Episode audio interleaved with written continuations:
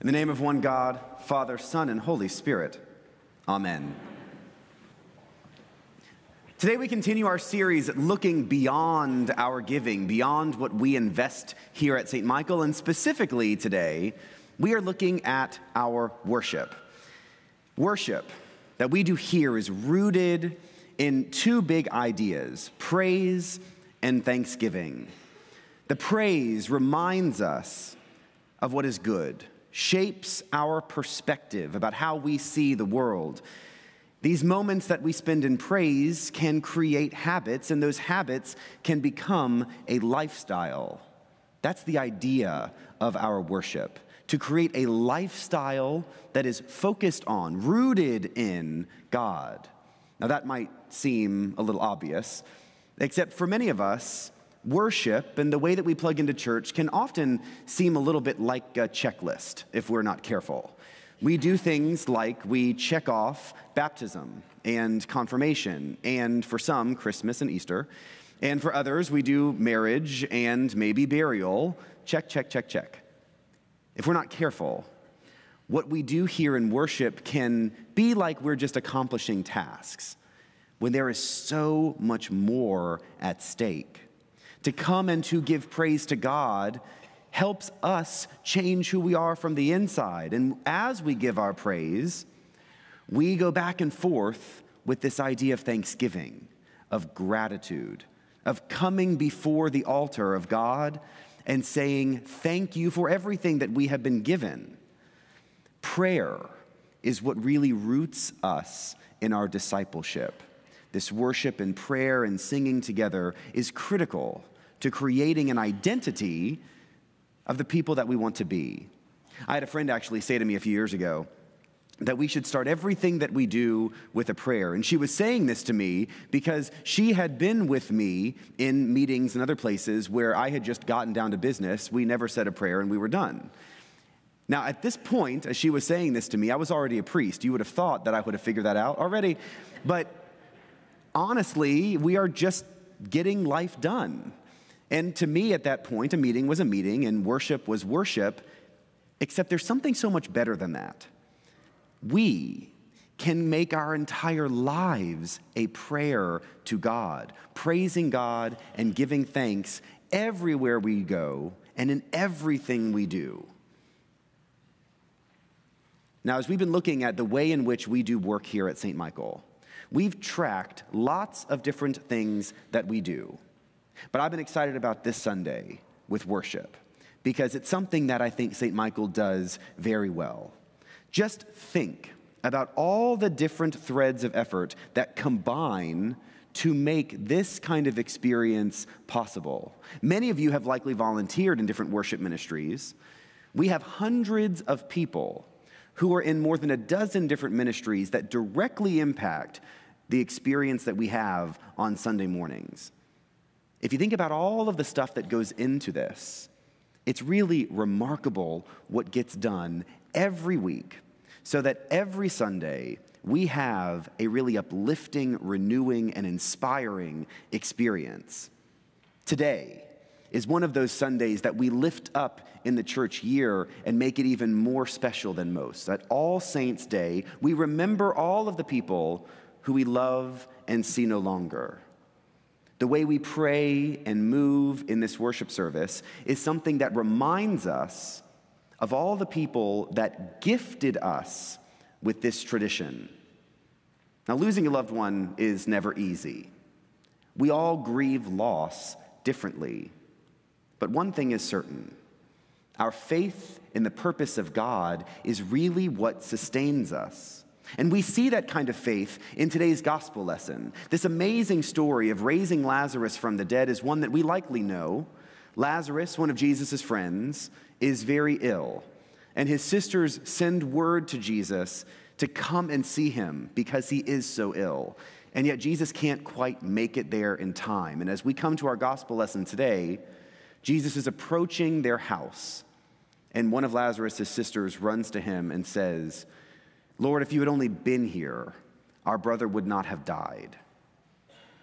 This story is, is a profound moment, not necessarily because Jesus raises Lazarus from the dead, But because Jesus says why Lazarus is able to be raised from the dead, in the story, as he responds to Mary and Martha, who say, you know, you can't roll the stone away, it's to smell bad.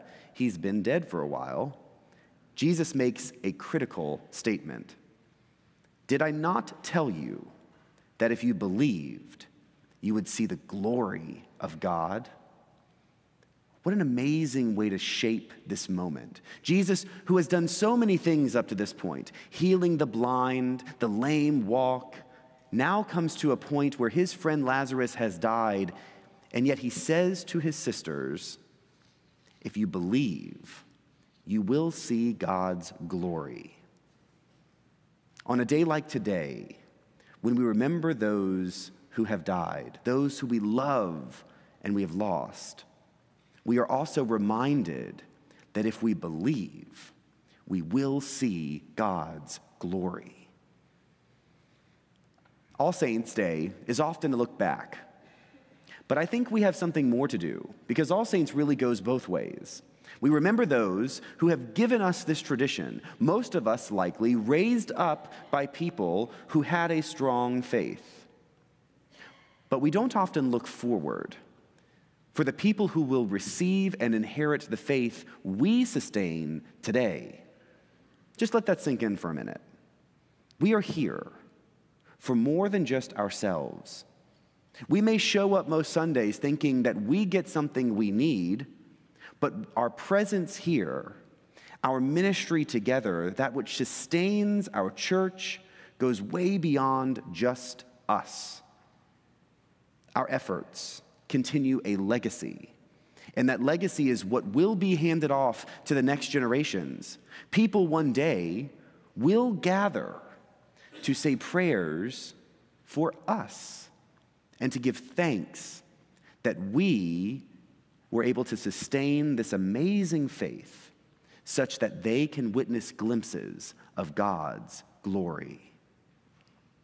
Now, keeping our eye on the prize, as it is, is not always easy. And it got me thinking about TV competitions.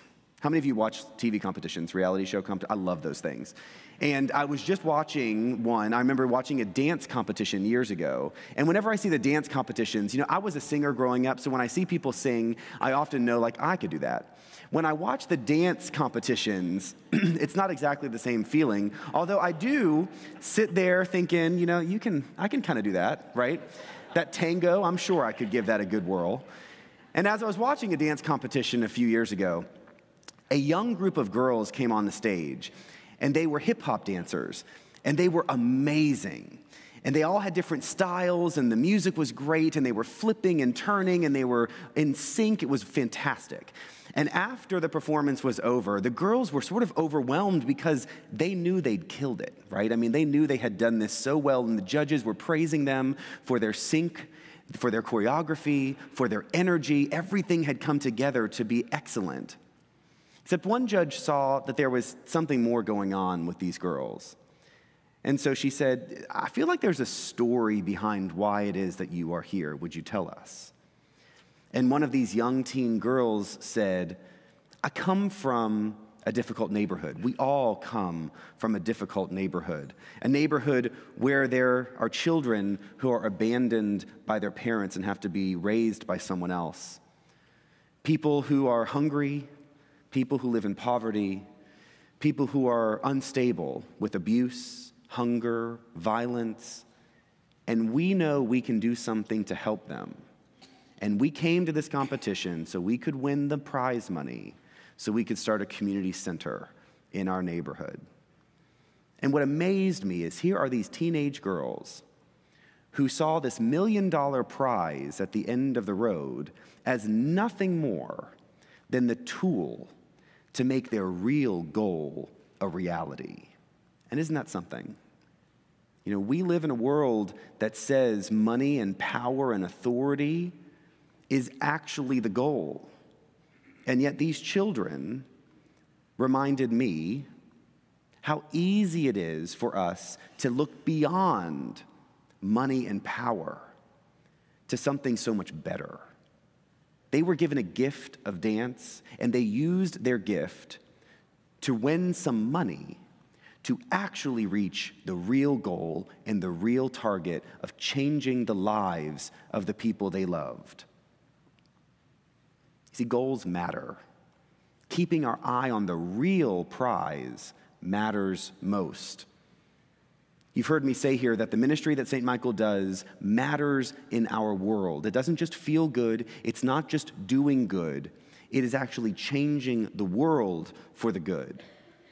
And the worship and the ministry and the outreach and the formation and the care that we all give is only what we do in order to reach the ultimate goal. And our goal together is simple. Our goal is to transform ourselves and the world through the power of the gospel, to extend the kingdom right here and right now. Today, as we remember what we have been given by those who came before us and what we have to give to those who come after us, I want us all to think about the gifts that we can pool together here, how we invest ourselves together here to do more than just the day to day, but to reach the ultimate goal of God's kingdom here on earth. Our work is not done and when our faith in the true, living God binds us together, all things really are possible. Amen.